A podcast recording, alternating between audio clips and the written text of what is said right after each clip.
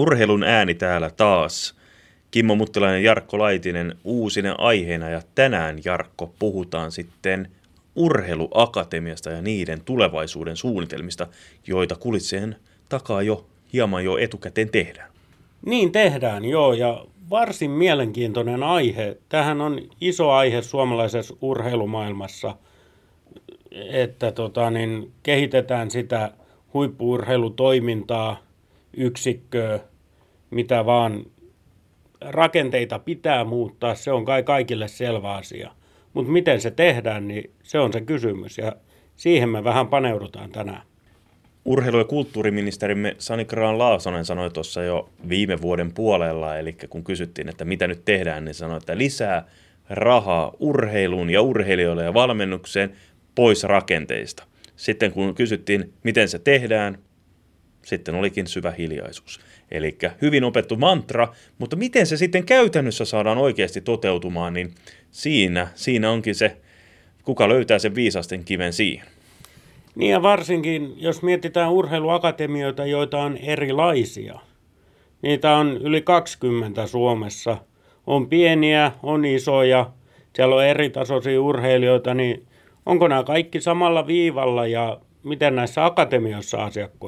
Niin ja miten nämä akatemiat arvotetaan? Mietitään nyt, että eihän se absoluuttinen koko ole tai paremmuudesta – se on vähän kuin palloliitto, kun kysytään, että miten koette, että jalkapallo on mennyt Suomessa eteenpäin, niin sitten sanotaan vain, että harrastajamäärät ovat nousseet. No eihän se ole mikään tai no totta kai se kertoo siitä, että laji on houkutteleva, lajin parin halutaan, mutta eihän se tarkoita sitä, että asiat on tehty paremmin. Nimenomaan näin, mutta mitäs me tässä nyt jauhamaan sen enempää? Lähdetään ottaa selvää asioista. Meillä on tänään poikkeuksellisesti kolme haastateltavaa. Lähdetään ekan kanssa liikkeelle. Mika Korpela on Turun seudun urheiluakatemian huippuurheilukoordinaattori. Lähdetään Mikan kanssa liikkeelle siitä, että mikä tila Turun seudun urheiluakatemiassa nyt on. Urheilun ääni. Viikon vieras. Joo, meillä on erinomainen tilanne ja hyvä, hyvä tilanne kaiken kaikkiaan. Että Eli muutoksia tässä koko ajan on käynnissä ja niitä on niin tosiaan on koko, oikeastaan koko ajan ollut, mutta Turkuhan on ollut vahva tässä urheiluakatemia verkostossa, johtuen jo siitä pelkästään, että me ollaan iso, iso kasvukeskus ja sillä tavalla vahvoja jo senkin kokonsa puolesta, mutta paljon positiivista kehitystä jatkuvasti ihan alueellisesti, mutta tietysti tämä kansallinen kehitys ohjaa meidän toimintaa vahvasti, että mihin suuntaan sitten Turkukin menee tulevaisuudessa. No mihin suuntaan Turku menee? No sitä tässä just nyt sitten selvitellään ja yritetään taiteella siinä, että mentäisiin siihen suuntaan, että me oltaisiin entistä vahvempia ja pystyttäisiin tuottaa parempaa palvelua urheilijoille, nuorille urheilijoille ja toteuttaa sitä meidän ydintehtävää, mikä tässä urheiluakatemiassa on, eli opiskelu-urheilun yhdistäminen, että päästäisiin siinä, siinä myös askeleita eteenpäin, mutta jos ajattelee näitä visioita ja tulevaisuuden suunnitelmia, mitä nyt huippuurheiluyksikön toimesta on tässä esitetty ja ylipäätään tässä suomalaisen urheilun kehityksessä, niin kyllä nämä isot kasvukeskukset varmasti tulee jollain tavalla asemansa vahvistamaan ja, ja siihen on ihan, ihan perusteita kyllä esitetty vahvasti, että miksi näin pitäisi toimia. Eli Turun suunnalla odotetaan positiivisin mielin tätä tulevaisuutta. Joo, kyllä. Että tähän, tähän kokonaisuuteen liittyy moni asia, että urheiluakatemia kun on verkosto, niin tämä toimii hyvin, hyvin monella eri, eri sektorilla. Että me toimitaan urheilukentässä ja seurakentässä ja sitten myös täällä oppilaitoskentässä. Ja nythän tämä iso murros, mikä muun muassa ammatillisessa koulutuksessa on tämä reformi, joka myös vaikuttaa meidän toimintaan. Eli kun Turussa on urheilun erityisen tehtävä saanut oppilaitos ammatillisessa koulutuksessa, mikä on sen tulevaisuus ja toisaalta sitten suomalaiset urheilulukiot on nyt uudistuksen edessä ja mikä on urheilulukijoiden tulevaisuus ja näin poispäin. Plus sitten, että tähän liittyy tämä urheiluakatemioiden valmennuskeskuksen yhteinen, yhteinen toimintasuunnitelma ja miten se sitten eteytyy, etenee konkreettisesti. Niin nämä on kaikki tämmöisiä asioita, mitkä sitten vaikuttaa tähän kokonaisuuteen. Palataan hiukan. Sanoit, että teidän pitää miettiä, miten pystytte parantamaan edelleen palvelua ja urheilijoiden eteenpäin viemistä. Niin anna jotain konkreettista, missä asioissa on parantamista. No mehän yritetään koko ajan jatkuvasti kuunnella näitä meidän urheilijoita ja ihan yhtä valmentajia. Mut, ja sitten toisaalta me toimitaan eri tasoilla, eli me toimitaan peruskouluikäisten nuorten kanssa, jotka on sitten 13-16-vuotiaita. Ja sitten toisaalta me toimitaan urheilijoiden kanssa, jotka olympialaisissa urheilee, eli ihan käytännössä huippu, maailman huippuurheilijoita, eli millaisia palveluita me sitten näillä eri tasoilla pystyttäisiin tuottamaan, mutta kyllä se viesti, niin urheilun näkökulmasta se viesti on vahvasti se, että tämmöinen lajista, ei, ei niin sanotusti, ei, ei suoraan niin lajin, lajin tehostamista, vaan näitä muita sen ympärillä olevia toimintoja, muun muassa niin lihashuoltoon, palautumiseen, tämän tyyppisiin toimenpiteisiin, plus sitten ravitsemuksen asiantuntijuutta, psykologin toimintaa tässä toimintaympäristössä ja tämän tyyppisiä palveluita. No, tähän liittyy sitten tietysti myös tämä olosuhdeasia. Ilman olosuhteita on hirveän hankala sit harjoitella, niin tämä yhteistyö liikuntapalvelukeskuksen kanssa ja miten nämä olosuhteet sitten on paremmin saatavilla ja saatavilla urheilijoille, niin ihan joka päivä. Eli tavoite tässä on tehdä semmoinen niin arki, arkipäivä urheilijoille, että se ihan oikeasti on niin kansainvälisen tason niin mittarit täyttävä toiminta. Urheilun ääni, viikon vieras. Nyt on puhuttu siitä, että huippuurheilijat ja huipuista huiput alkaisi harjoittelemaan yhdessä. Niin onko siinä se vaara, että vaikka täältä Turun seudun urheiluakatemiasta lähtee urheilijat johonkin muualle, vaikkapa pääkaupunkiin? No varmasti näin, jos se, jos se niin vaarana sit halutaan nähdä, että, että jos tavoite on se, että huippuurheilijalle tarjotaan se paras, paras mahdollinen ympäristö parhaassa mahdollisessa valmennuksessa ja parhaiten kanssa, niin jos siihen uskotaan, niin sitten se on ainoa tapa yhdistää näitä, näitä ryhmiä ja se on se toimintalogiikka, mistä on paljon puhuttu käytännössä koko kymmenen vuotta, mikä tässä on tämä huippuurheilun muutos ollut käynnissä, niin tämä on ollut se johtava ajatus, että meidän pitää pystyä saamaan niin tätä tiivistettyä, tätä meidän verkostoa ja näin se on. Et lajithan on nyt viime vuoden aikana tehnyt tämmöisen oman arvionsa siitä, että mihin he haluaisivat keskittää omia, omat lajinsa. Ja käytännössä Turku, Turku siinä listalla näistä suurista lajeista niin on 12 urheilulajin yksi keskittämispaikka. Ja se, mitkä, mitkä paikkakunnat siellä niin lajeilla toistuu, niin se on pääkaupunkiseutu, Tampere, Tampere Turku ja sitten vielä tota, Oulu, Ouluun yhteen. Eli nämä isot kasvu, kasvukeskukset on semmoisia, mitkä lajit selvästi näkee, näkee semmoisina keskittämisen paikkoina. Ja siihen liittyy tietysti myös sitten tämä, aikaisemmin puhuin tästä opiskelun urheilun yhdistämisestä, eli millä paikkakunnilla on niin riittävä laaja opiskelutarjonta, jotta urheilija voi sitten opiskella. Ja Turussakin on korkeakouluopinnoihin näiden niin Suomen toiseksi suurin opiskeluvalintamahdollisuus. Sitten. Nyt on puhuttu siitä, että olympiakomitea panostaa jatkossa vain sellaisiin lajeihin, joissa on mahdollista saavuttaa olympiamitali. Tähän kuulostaa jopa vähän järkevältä, mutta tässä joukossa on kuitenkin myös sellaisia lajeja, missä olympiamitali ei ole mahdollista. Niin mitä ajatuksia tämmöinen synnyttää? Niin, no, no henkilökohtaisesti niin mun mielestäni se olympiamitali ei välttämättä pitäisi olla se ainoa mittari, eli kyllähän maailmanmestaruuskilpailutkin on aika arvokkaita ja sieltä saadut hyvät tulokset, niin sillä tavalla tota, näkisin, että ihan, ihan viisasta toimintaa, että ylipäätään suomalainen urheilu, jos me pärjätään Euroopassa tai pärjätään maailmalla, niin kuin ollaan viiden sakissa lajiko laji, niin me voidaan kyllä olla siitä tosi tyytyväisiä. Että, ettei, jäätäisi, ettei jumituttaisi siihen olympia-asian pelkästään. Ihan hyvä, hyvä ajatus toi.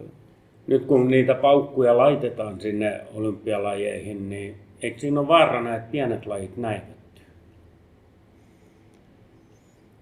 No se, se voi tietysti noinkin nähdä, että, että se vähän niin sitä asiaa on yritetty esittää, että, että kun panostetaan joihinkin lajeihin, niin se ei tarkoita sitä automaattisesti, että että loput lajit sitten unohdetaan tai ei pidetä huolta niistä. Ja sehän on suomalaisen urheilukulttuurin rikkaus, että meillähän on täällä valtavasti eri lajeja ja me ollaan menestytty hyvin monessa eri lajissa, pienistä lajeista useimmiten on se menestys tullut.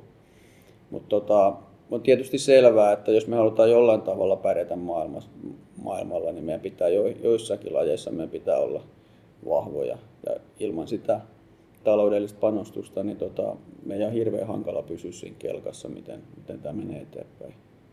Mut näin, itse näen sen niin, että ei se tarkoita automaattisesti sitä, että niitä ns. pienempiä lajeja unohdetaan, vaan tämmöinen tehostaminen sitten joissakin lajeissa.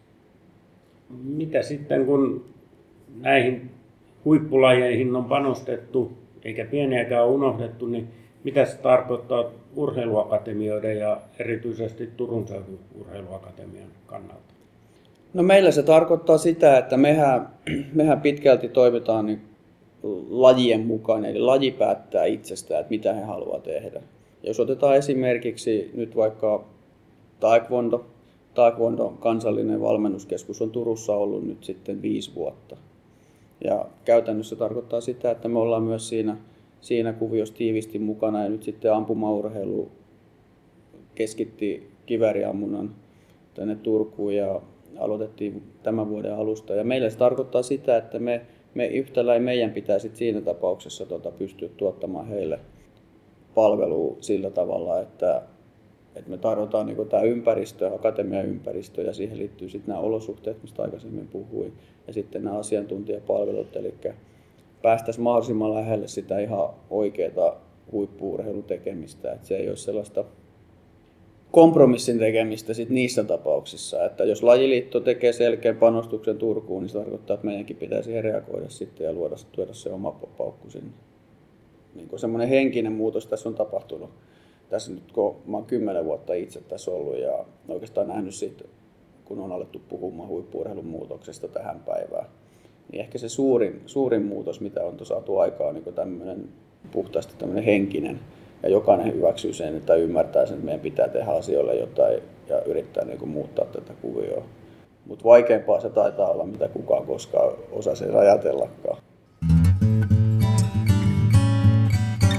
Urheilun ääni. Näin siis Turun seudun urheiluakatemian Mika Korpela.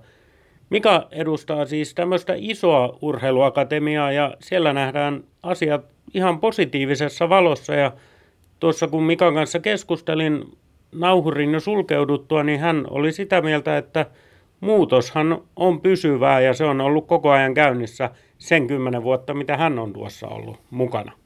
Niin ainut, mikä tuossa suomalaisessa urheilumaailmassa on ollut varmaa, niin muutoksen tuulet ovat puhaltaneet. Mitä muutoksilla on saavutettu aikaan, niin no, aina kannattaa yrittää uutta, jos ei vanha tuota tulosta. Mutta mennään suuresta urheiluakatemiasta vähän sitten pienempään urheiluakatemiaan, ja tässä tapauksessa en tarkoita vähätellen, nimittäin tästäkin urheiluakatemista on ihan olympiavoittajakin ponnahtanut maailmalle. Eli nyt mennään Etelä-Kymenlaakson urheiluakatemiaan, ja haastateltavana on sen toiminnanjohtaja Jiri Auranen. Urheilun ääni, viikon vieras. Ja linjan päässä on Etelä-Kymenlaakson urheiluakatemian toiminnanjohtaja Jiri Auranen. Jiri, Olympiakomitea suunnittelee uudistuksia akatemian maailmaan. Etelä-Kymenlaakson urheiluakatemia edustaa sitä pienempää urheiluakatemia-genreä. Eikö se olisi aika kuolin isku sitten, jos nämä suunnitellut kaavailut tulevat toteen, eli akatemia toiminta ja lajit ja lajien huiput keskitettäisiin yksittäisiin paikkoihin ja suuriin kasvukeskuksiin? No ei se nyt ihan kuolinisku, mutta kyllähän se tarkoittaa sitä, että meidän valtionavustukset loppuisi lähestulkoon kokonaan. Ja sitten taas ne pienet avustukset, mitä meillä ollaan saatu, niin me saadaan aika paljon niillä tuhansilla euroilla aikaiseksi, kuin se, että nyt me joudutaan sitten taas nipistämään toimintoja. Miltä ylipäätänsä ajatus siitä, että lajihuiput tietyssä lajissa keskitettäisiin yhteen kuulostaa sinun korvaasi? No siinä on, siinä on oma ideansa, minkä mä niin ymmärrän, mutta siinä on muutamia reunaehtoja, mitkä mun mielestä tarvitsee sekaksi laittaa kuntoon. Eli nyt varsinkin jos puhutaan akatemia-ikäisistä urheilijoista, jotka pääsääntöisesti on toisen asteen urheilijoita, Ja jos, jos niin kuin halutaan ne huiput niihin muutamiin urheiluakatemioihin, niin kyllä silloin pitää myös olla valmius siellä ja järjestelmä, että nämä nuoret kun tulee, niillä, niillä on asuminen, niillä on ruokailut ilmatteeksi, ettei se mene niin, että kaikki pitää papa petaala. Niin se, muuten me jätetään niin kuin aika paljon urheilijoita ulos tästä järjestelmästä. Jos ei ole pat- pappapetaalaa, niin kuka sen maksaisi sitten? No se, se tarvitsisi löytyy tuosta järjestelmältä. Si, siitä huippurheiluyksikkö, jos se on lähdössä tälle tielle, että halutaan akatemiat niin kuin keskittää toimintoihin, niin kyllä sieltä tarvitsee löytää rahat siihen. Että jos ei tätä rahoitusta ole, niin sitten tarvii keksiä jotain muita toimintoja kuin se, että otetaan meidän pieniltä urheiluakatemialta vähätkin tuet ja laitetaan tuonne niin isoille. Valtiohan lisäsi tässä hiljattain urheilulle kohdistettuja määrärahoja. Miten se näkyy urheiluakatemian arjessa teillä? No se ei, nyt, nyt ei se näy niin kuin todennäköisesti tulevaisuudessa mitenkään. Että viime vuonna urheiluakatemia sai urheiluakatemia ohjelma sai 9500 000 euroa. Ja tänä vuonna lisäys tulee lähes miljoona, eli nyt jaetaan miljoona 900 000. Ja silti meillä on tullut viesti, että te voitte hakea tätä valtion tukea, mutta todennäköisesti te ette tule saamaan mitään. Eli me, meille se korotus näkyy niin kuin nolla eurona. Mikä se syy on, että miksi sanotaan, että todennäköisesti te ette tule saamaan mitään?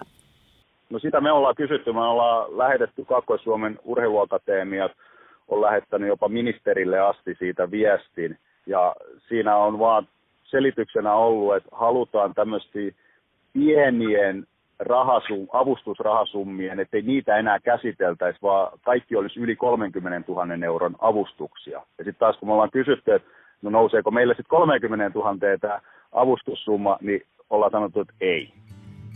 Et jonkun työtaakkaa ilmeisesti koitetaan tällä vähän vähentää. Urheilun ääni, viikon vieras.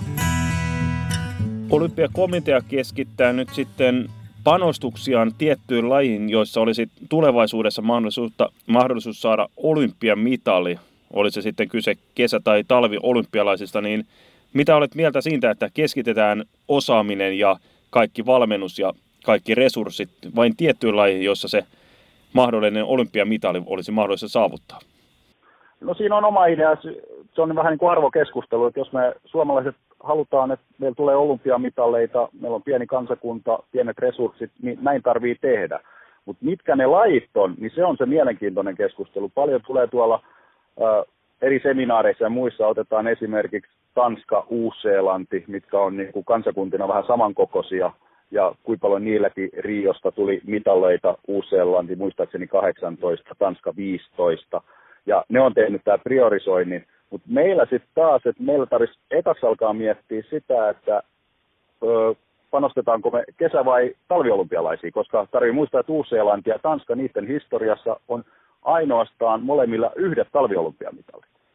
Tämä oli se ensimmäinen, mitä tarvitsisi alkaa miettimään. Seuraava, että todellakin mitkä ne lajit on. Mä itse asiassa tänään katsoin tuot olympiakomitean sivuilta, että onko sinne tullut uusia näitä tukijuttuja, millä tuetaan lajeja, ei löytynyt vielä, että ollaan niin vanhan olympiaadin aikaisissa tuloksissa, niin kyllähän siinä, niin kuin jos ykköskategoriassa on tiettyjä isoja palloilulajeja, niin kuin kesäolympialaisissa puhutaan, niin niitä panostetaan, niin onko niillä realistiset mahdollisuudet voittaa olympia- tai MM-kultaa, niin mä oon vähän eri mieltä. Sitten tarvitsisi tehdä aika raakoja päätöksiä siitä, että mitkä ne lait on. Ne ei ole tällä hetkellä välttämättä sit jos puhutaan esimerkiksi palloilulaista, ne ei ole ne valovoimaisimmat ja mitkä vetää eniten junioreita. Ne voisi olla sitten ihan jotkut toiset lait. Kautta historian suomalaisten menestyneimmät urheilijat ovat tulleet vähän pienimmistä paikkakunnista. No, totta kai myös kasvukeskuksistakin, mutta kun tuntuu, että nyt kun halutaan keskittää isompiin keskuksiin, ala Oulu, Tampere, Turku, pääkaupunkiseutu, niin jotenkin tuntuu, että siinä samassa unohdetaan se kaikki hyvä työ, mikä tehdään näissä pienissä kaupungissa ja kunnissa. No se, se, on, se on juuri näin ja sitten tarvii muistaa, että varsinkin se seuraskityö, mikä siellä on. Että ei se ole pelkästään meidän urheiluakatemia, että meidän seurat tekee niin hyvää työtä.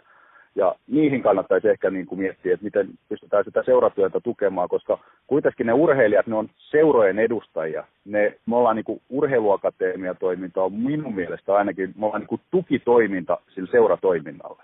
Niin kauan kuin täällä Suomessa on tämä järjestelmä. Sitten eri asiat, jos joskus mennään jenkkijärjestelmään, että tuo noin, niin urheilu tapahtuu koulujen yhteydessä, on koulujen sarjat ja näin poispäin, niin se on sitten taas toinen juttu. Mutta tällä hetkellä vielä, kyllä mä niin tuohon koittaisin hyvin paljon tehdä seurojen kanssa yhteistyötä ja saada sinne heille apuja. Jos olisit diktaattori ja saisit itse päättää, niin minkälainen järjestelmä meillä pitäisi olla? No jos mä olisin diktaattori, niin tota, ja saisin, olisi sillä että pitäisi mitalleita hakea, niin sen jälkeen mä tekisin aika raakoja päätöksiä, että mitkä ne lajit olisi. Silloin jäisi muutamia isoja palloilulajeja pois. Tarvitsisi miettiä, että kannattaako meidän tiettyihin kesälajeihin edes panostaa. Sitten se voisi olla jotain purjehdukseen panostaminen. Se on laina semmoinen, että se on kallis. Tietyissä maissa ei pysty edes purjehtimaan, kun ei ole merta ympärillä. Se blokkaisi saman tien tiettyjä maita pois. Ratsastus on yksi semmoinen, missä on vähän jo Suomella perinteitäkin olympiatasolta. Niin ratsastusvalmentajien kanssa olen jutellut, niin he on, he on sanonut, että vaikka se olisi kuilahjakas ja potentiaalinen ratsastaja, jos ei hevonen ole kunnossa, niin ei ole mitään tällöinkin me blokataan taas jotkut kehitysmaat pois, mitkä on hyvin juoksumaita esimerkiksi. Ja sitten ehkä joku ammuntakin on hyvä esimerkki.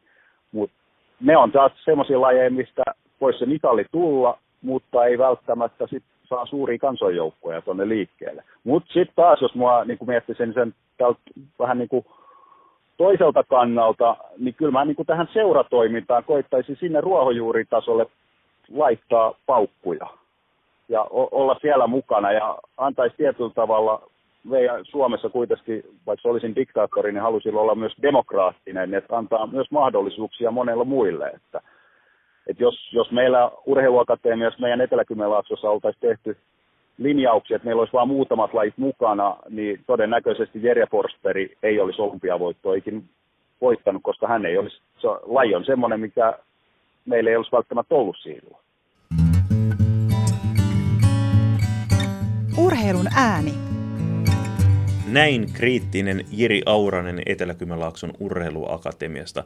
Hieman toisenlaisia ajatuksia kuin isommassa Turun seudun urheiluakatemiassa Mika Korpelalla oli. Joo, ainakin Jirillä oli jyrkemmät näkemykset. Ja niinhän se tietysti on, kun pienillä resursseilla toimitaan verrattuna isoihin resursseihin – Käsitykseni mukaan Turussa on reippaasti isommat resurssit, eli rahaa enemmän kuin vaikkapa tuolla Kymenlaakson tienoilla. Niin tuo olympiakomitean määrärahan vähän riippuu myös siitä, kuinka paljon niitä akatemia-urheilijoita on, ja sitten vielä vähän, siinä on varmaan jotain perusteita, minkä tasoisia urheilijoita, että onko SM, MM, olympiatason urheilijoita, niin sekin vähän määrittää sitä olympiakomitean antamaa tukea, mutta kuitenkin Jerikin osasi asettua urheilijakin näkökulmaan, että mitä jos sitten urheilijan täytyy muuttaa toiselle paikakunnalle ja kyse 16-18-vuotiaasta urheilijasta, niin ensinnäkin kuka sen lystin kustantaa ja onhan se aikamoinen haaste lähteä vaikka pienestä Kotkasta vaikkapa suuren maailman Helsinkiin. On totta kai. Eihän tähän voi kukaan väittää vastaan. Se on haaste. Nyt ollaan kuultu pienen akatemian näkökulma, ison akatemian näkökulma, niin sitten on kaiketi reilua, että vedetään asioita vähän yhteen. Ja sen meille tekee Olympiakomitean urheiluakatemiaohjelman johtaja Simo Tarvonen. Urheilun ääni. Viikon vieras.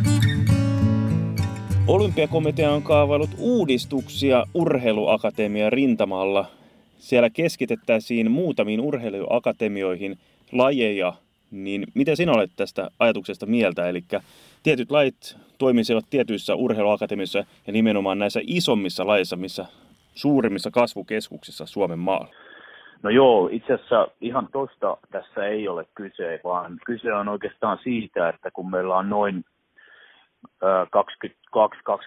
22-23 urheiluakatemiaa Suomessa ja sen lisäksi meillä on noissa urheiluopistoilla olevia valmennuskeskuksia vajaa 10, niin meillä on noin 30 yksikköä Suomessa, jotka haluavat ja tukevat näitä lajien ja urheilijoiden valmennusprosesseja. Ja nyt kyse on siitä, että kun nämä tähän asti on toiminut aika itsenäisesti ja valinneet omia tavoitteitaan ja roolejaan, niin johdetusti lähdettäisiin roolittamaan näitä toimijoita, eli jokaiselle varmasti on sopiva rooli, mutta että lähdettäisiin siitä, että kenellä on selkeä kasvattajan rooli, kella on ikään kuin tällainen sitten alueellinen rooli ja ketkä ovat sitten tällaisia valtakunnallisia keskuksia. Ja nämä valtakunnalliset keskukset, se itse asiassa menee niin päin, että lajit katsovat, että missä heillä on valtakunnallinen keskittymä, nimenomaan päivittäisvalmennuksen keskittymä ja sellaisia yksiköitä, joihin useammat suomalaiset keskeiset urheilulajit valitsee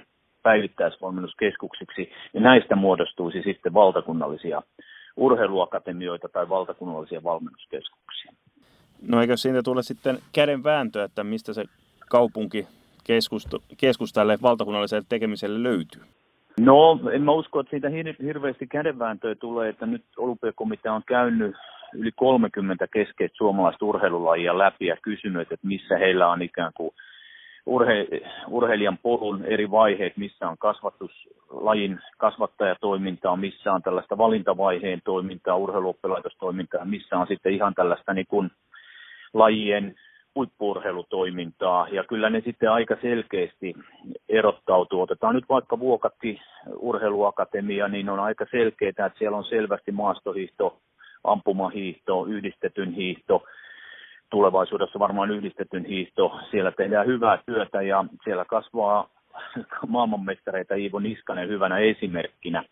Eli kyllä jos me pienenä maana halutaan kansainvälisessä huippuurheilussa olla kilpailukykyisiä, niin meidän on ehdottomasti roolitettava meidän toimijoita ja sitä kautta sitten haettava erilaisia tehtäviä ja tavoitteita jokaiselle.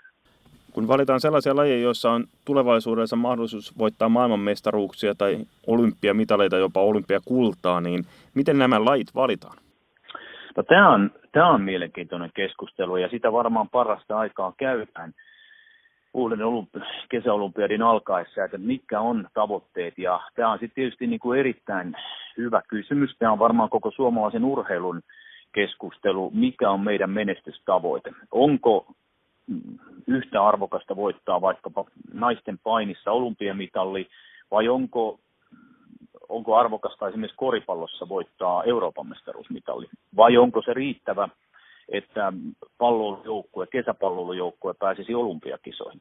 Ja tässä me ollaan ikään kuin sen tavoitteen asettelun tiimoilla ja siinä keskustelussa, mitä me, mitä me ikään kuin yritetään saavuttaa urheilussa. Ja nyt kun me katsotaan vaikkapa Rion jälkeistä keskustelua, niin kyllä media tietysti aika vahvasti laskee olympiamitalleita ja sillä samalla niin kuin arvotetaan suomalaisen urheilun tilaa samaan aikaan esimerkiksi joukkuepalloilut on nostanut päätään. Meillä on hyvää tulosta tehty koripallossa, lentopallossa, salibändissä, jääkiekossa ja niin poispäin. Mutta että jotenkin tämä olympiamitalli edelleen niin kuin on se mittari, jota aika monet tuijottavat. Kun nyt näitä panostuksia tehdään näihin menestyslajeihin, niin kuka sen sitten lopulta päättää, että mikä laji saa ja mikä ei? Päättää, kuka saa mitä, tarko, mitä tarkoitat, mitä, mitä resursseja nyt tarkoitat. Jos tarkoitat huippurheiluyksikön kautta, eli olympiakomitean huippurheiluyksikön kautta tulevaa resurssia, niin sen varmaan päättää huippurheiluyksikkö ja yhdessä lajien kanssa. Ja tässä on tällainen investointilogiikka, että ne lajit, jotka, joissa on menestyspotentiaalia omaavia urheilijoita, joissa on uskottavia kansainvälisesti kilpailukykyisiä prosesseja, valmennusprosesseja käynnissä, ja jossa tavoitetaso myös lajiliiton puolesta tavoitetaso on siellä huippurheilussa riittävän hyvä, niin sellaiseen lajiin tietysti kannattaa investoida, siihen kannattaa laittaa rahaa. Kyllä se varmaan sitä kautta ikään kuin syntyy. Sitten tietysti tulee aina tämä keskustelu, että mitkä lajit ovat arvokkaita suomalaisille. Onko, onko suomalaisille tärkeää voittaa painissa? Onko yhtä tärkeää voittaa salibändissä? Salibändi ei ole äh, olympialaji, mutta se on erittäin harrastettu laji. Ja tämä on tämä keskustelu. Meillä on, me ollaan pieni maa, meillä on paljon, vähän urheilijoita, meillä on aika pienet talousresurssit kansainvälisessä vertailussa katsoen, eli kyllä meidän pitää aika järkeviä olla, mihin me ne rahat käytetään ja resurssit käytetään, jotta me saadaan kansainvälistä menestystä. Hiukan toistan itseäni, kun puhutaan siitä, että mikä on arvokkaampaa salibändi, maailmanmestaruus tai nyrkkeilyn olympiapronssi, niin jonkunhan pitää se linjanveto sitten tehdä, että kumpi niistä on tärkeämpää. Niin kuka se on, joka sen tekee? No sen tekee varmasti niin kuin Suomen olympiakomitean huippuurheiluyksikkö yhdessä. Varmaan ministeriön kanssa, joka pääsääntöisesti kuitenkin rahoittaa tätä toimintaa, mutta sen tekee myöskin koko suomalainen huippuurheilun verkosto, että kyllä meidän pitää siitä päästä, tämähän on ikään kuin arvokeskustelu, eikö niin, eli mikä on, mihin me suomalaisessa urheilussa tähdätään. Ja niin kauan kuin Suomen olympiakomitean huippurheiluyksikölle on annettu tehtäväksi johtaa ja koordinoida suomalaista huippurheilua, niin kyllä silloin se päätös, lopullinen päätös tulee sitä kautta. Urheilun ääni. Viikon vieras. Puhutaan hetki rahasta. Kun mietitään, että näitä akatemian toimintoja keskitetään tiettyihin, esimerkiksi huippuurheilu. Helsingissä alkaa, jos kuvitellaan näin, alkaa toimimaan yleisurheilijoiden huippuurheiluakatemia – ja sinne kerätään lajin huippuja ympäri Suomen maan. Helsinkiin muuttaminen on monille kynnyskysymys jo pelkästään sen takia, että ei ole rahaa asua, elää siellä. Niin miten taataan, että nämä urheiluakatemiassa työ, urheilevat, nuoret urheilijat pystyvät taloudellisesti sitoutumaan tähän ja pääsevät muuttamaan? Eli löytyykö rahaa asumiseen, elämiseen, ruokaan ja näin edespäin? No joo, tämä on tietysti ihan keskeinen niin kuin yksilön näkökulmasta aivan keskeinen kysymys. Ja niin kuin me kaikki tiedetään, niin suomalaisten urheilijoiden taloushaasteet on ihan, ihan mittavia, ihan tuolla niin kuin olympiaurheilijatasolla. Ja, ja tässä tämä oikeastaan tämä on tämä meidän yksi tämänhetkinen haaste, että meillä ei ole tällaisia toimintaympäristöjä Suomessa, johon me pystyttäisiin ohjaamaan turvallisesti urheilijat, jossa pystyttäisiin taloudellisesti kustannustehokkaasti asumaan, syömään terveellistä ruokaa välittömästi harjoitusten jälkeen, jossa olisi laadukas valmennus, terveydenhuollon palvelut ja erityisesti, kun Suomessa ollaan myöskin mahdollisuus opiskeluun, eli kaksoisurapalvelut. Ja näitä yksiköitä nimenomaan nyt pyritään rakentamaan tässä työssä. Ja kun me ollaan kuitenkin 5,5 miljoonan ihmisen kansakunta, niin meillä ei kauhean montaa tämän tyyppistä keskittymää voi Suomessa olla. Mutta se, että me rakennetaan tällaisia valtakunnallisia keskittymiä, niin se ei, ei todellakaan poista sitä velvoitetta tai tarvetta, että meidän täytyy nyt maakunnallisesti rakentaa ja paikallisesti vahvistaa urheiluakatemioita ja, mutta näiden urheiluakatemioiden tehtävä olisi enemmän kasvattaa, turvata niiden yli 12-vuotiaiden urheilijoiden päivittäisvalmennus ja koulunkäynti ja sen yhdistäminen. Ja tätä kautta syntyy roolitus ja tehtävät, jotka on kaikille mielekkäitä. Tämä on ihan varsin tyypillinen tapa maailman urheilusta tehdä huippuurheilutulosta, mutta jos me kaikki pienet resurssit ja henkilöresurssit, talousresurssit hajautetaan eri puolille Suomea, pieniin yksiköihin, niin tämä johtaa nimenomaan tähän, mistä kysyt. Eli ai, urheilija, urheilijalla ei ole niin rahaa ja ei, häntä ei pystytä tukemaan. 5000 euron stippi urheilijalla on merkittävä, mutta ei hän vielä sillä valmentaudu maailman huipulle. Minkälaisella aikataululla mennään tässä, että saataisiin tämä roolitusjärjestelmä käynti? Joo, tämä on hyvä kysymys. Eli viime vuoden, tai viime vuoden lopulla jätettiin ministeriöön esitys näiden urheiluakatemioiden ja valmennuskeskusten yhteisestä toimintasuunnitelmassa, jossa ihan keskeistä oli tämä meidän valtakunnallinen rakenne, roolitus ja tehtävät. Ja ministeriö hyväksyi sen ja just parasta aikaan ollaan nämä eri toimintaympäristöt ovat ha- hakeneet valtion rahoitusta ja parasta aikaa arvioidaan nyt näitä hakemuksia.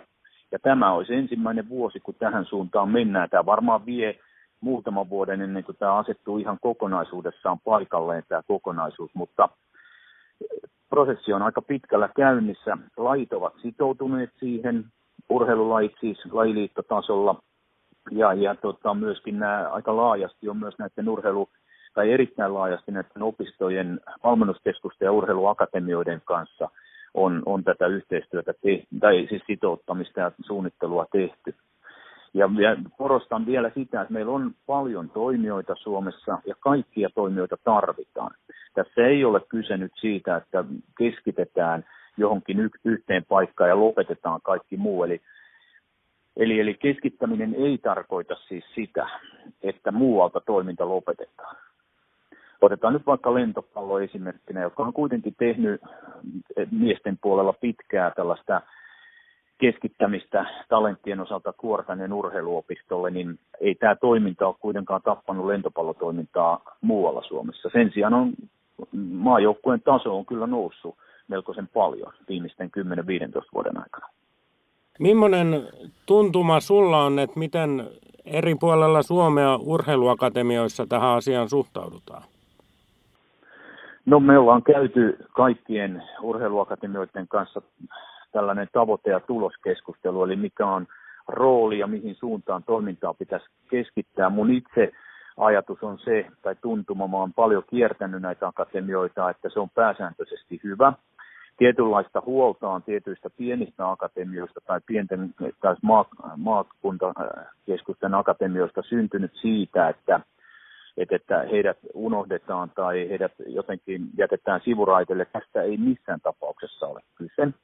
Me olemme muun muassa käynnistämässä juuri tänään lähti, lähti tota, kutsu näiden kaikkien toimintaympäristöjen koordinaattorille ja johtajille puolen, kutsu puolentoista vuoden johtajakoulutukseen, missä pyritään kouluttamaan näitä toimintaympäristöjen johtajia rakentamaan sitä omaa toimintaympäristöä entistä vahvemmaksi. Eli tämä tukimuoto on hyvin monenlaista. Se ei ole pelkästään joku valtion raha tai joku muu, vaan me yrittää kyllä monella tapaa rakentaa tätä.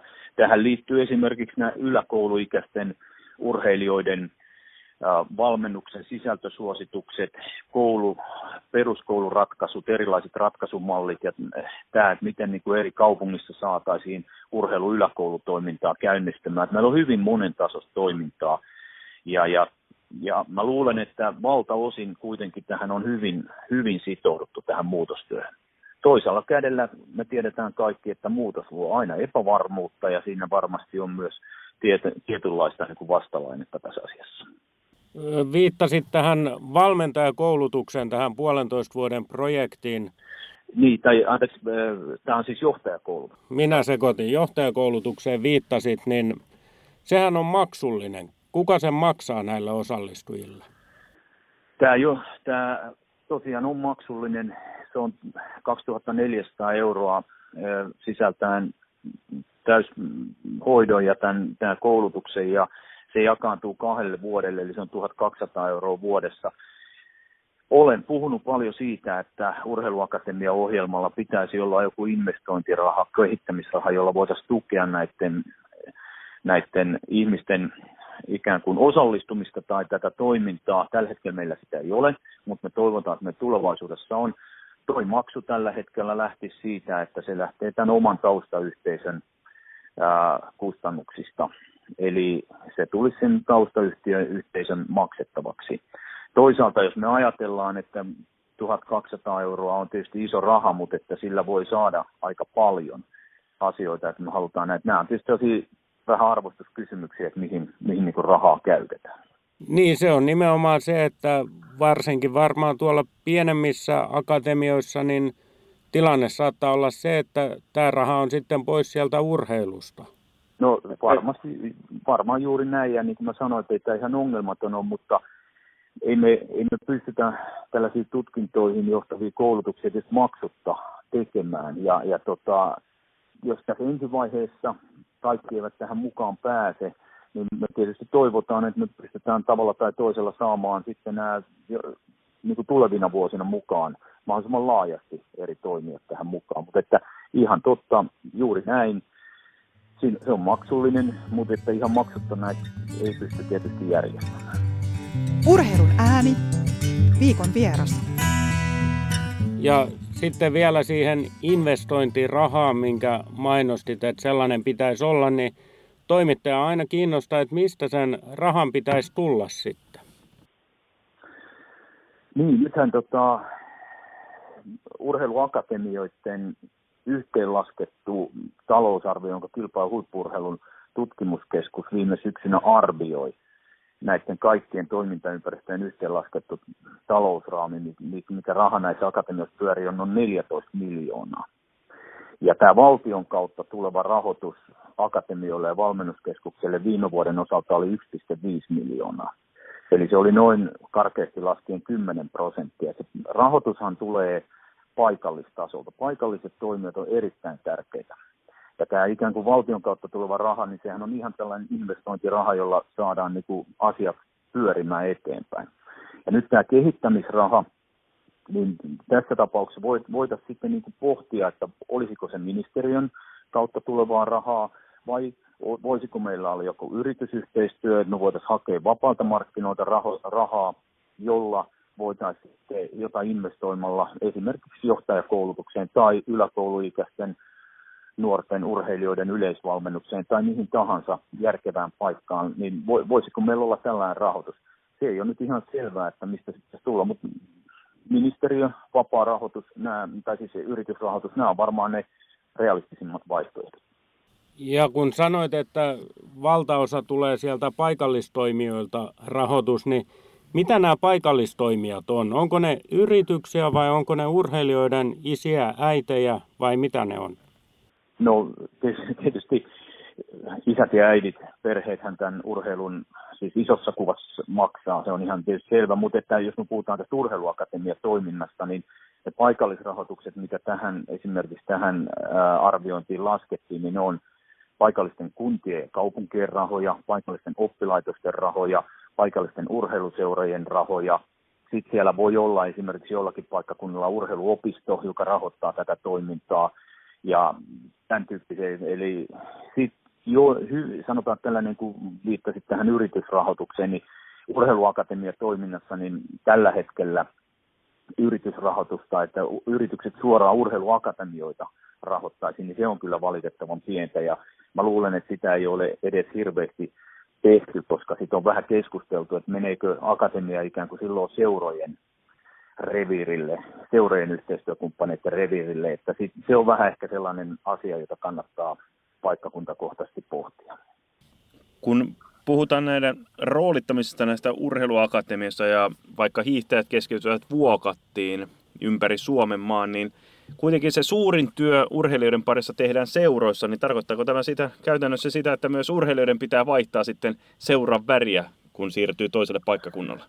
No mun mielestä se ei missään tapauksessa pitäisi tapahtua niin, että olen muutaman lajin toimintaa seurannut aika läheltä, jotka on tehnyt näin ja ja tässä, se, tässä tietysti täytyy muistaa se, että jos vuokattiin, ei siirry kaikki suomalaiset siistejät, vaan sinne siirtyy aika pieni muutama per ikäluokka jotka siinä vaiheessa ainakin omistaa aika isoa kuitenkin tällaista menestyspotentiaalia. Mutta sehän se hienous on, että eri urheiluseurojen urheilijat siirtyy näihin keskuksiin. He säilyttää edelleen sen oman kasvattajaseuransa logon rinnassaan ja se on musta niin kuin, siitä pitäisi palkita, tästä kasvattajatyöstä ylipäätään pitäisi palkita todella paljon, koska sehän on ihan hirveän tärkeää työtä.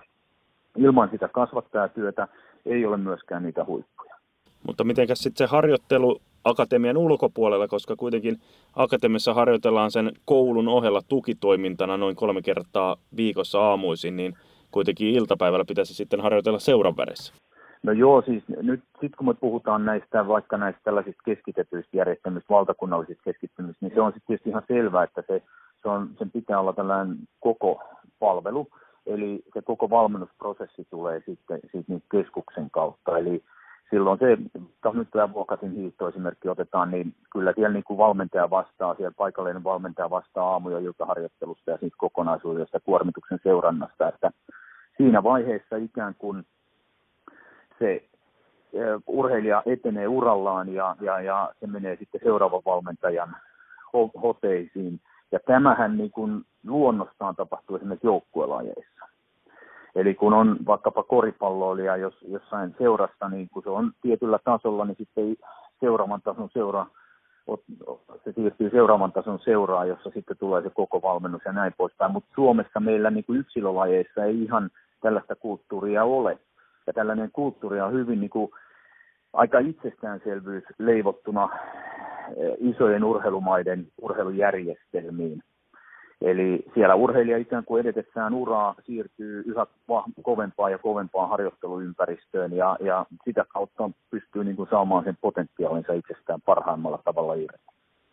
Sellaisena yleiskuvana niin kuin mä haluaisin niin kuin sanoa, että tämä, tässä nähdään helposti, kun tehdään muutostyötä ja tämän tyyppistä työtä, niin tässä nähdään mörköjä ja nämä kaikki sun tekemät kysymykset on musta ihan aiheellisia ja ne on, jos tehdään sellaista riskianalyysiä, niin ne on selkeitä riskejä, jossa voidaan epäonnistua. Ja ne pitää niin kuin tunnistaa, mutta että sitten toisaalta, jos me mietitään, jos meidän tavoite on menestyä kansainvälisesti huippurheilussa, niin kyllä meidän pitää myöskin koko ajan kehittää meidän järjestelmää. Ja me ollaan nyt kyllä jääty tässä urheilujärjestelmän kehittämisessä muutama kymmen vuotta esimerkiksi eurooppalaisia maita jälkeen. Ja se varmaan näkyy tuolla urheilutuloksissa tällä hetkellä aika paljon. Et, et siinä mielessä niin tämä työ on ihan välttämätöntä. Ja toisaalta toinen asia vielä, minkä mä haluan korostaa, että kaikille toimijoille on kuitenkin työtä. Mutta se vaan, että meidän pitää nämä toimijat roolittaa oikealla tavalla, niin se on, se on vähän niin kuin joukkuepalloilu, valmentaja laittaa joukkueen kentällä, niin eri pelaajilla on eri rooli. Ja tässä on ihan samasta logiikasta kyse. Urheilun ääni. Näin Simo Tarvonen, Suomen olympiakomitean urheiluakatemia-ohjelman johtaja. Aika hyvin Simo Tarvonen osasi kyllä niputtaa ne keskeiset pointit, miksi muutosta halutaan tehdä. Joo, ja täytyy sanoa, että kyllähän se ihan järkevältä kuulostaa, kun se noin puetaan, miten Simo sanoi. Et niin kuin me aikaisemmin kuultiin, Jiri oli hyvin kriittinen. Tuon Simon puheenvuoron jälkeen itse en ole niin kriittinen. Toki mä katselen kaikkea hyvin ulkopuolelta. En ole ollenkaan tietenkään siinä päivittäisessä hommassa mukana niin kuin Jiri. Mutta sehän on selvää, että muutosta pitää tehdä, niin kuin ihan alkuunkin jo todettiin, ja ei toi nyt hullummalta kuulostanut. Totta kai se pitää haasteita sisällään, juuri se rahan löytäminen, koska eihän se niin voi mennä, että nuori urheilija muuttaa toiselle paikkakunnalle ja sitten toivotaan vain, että vanhempien kirstusta löytyy tarvittavat roposet ja sitten kun vanhemmilta ei sitä rahaa löydy, niin onko se siitä kiinni sitten, ettei niin kuin nuori urheilija saada vietyä kansainväliselle tasolle. Sitten jää urheilija vain niin kuin piirikunnalliselle tasolle, kärjestetysti. No näinhän se on. Nämä asiat pitää kaikki miettiä, että miten ne tukitoimet tehdään ja toteutetaan ja kuka sen sitten maksaa. Rahastahan tässä on kyse. Norjassa on öljy. Ne maksaa sen öljyllä. Mitä meillä Suomessa on? En tiedä. Metsiä ainakin. Joo, ja metsäteollisuus on sanonut, että siksi paperitehtaat vietiin Suomesta pois, kun täällä metsäpuut loppuvat. No, ainakaan vielä se ei ihan niin kuin ainakaan omasta mielestä näköpiirissä ole. Ehkä se oli vain tällainen yksi sitten toisenlainen totuus, vai oliko se, mikä sitä Trumpin ilmaisu nämä on, vaihtoehtoinen totuus. Nyt kun aletaan urheilun äänessä puhumaan Donald Trumpista, niin se tarkoittaa sitä, että on aika lopettaa tämä jakso. Joo, lopettaa ennen kuin kunnolla edes siihen vaiheeseen mennä. Mutta kiitoksia seurasta ja ensi viikolla jälleen uusin aiheen, uusin kujen. Moi moi! Moi! Urheilun ääni. Löydät meidät myös Facebookista Urheilun ääni ja Twitteristä at urheilun aani.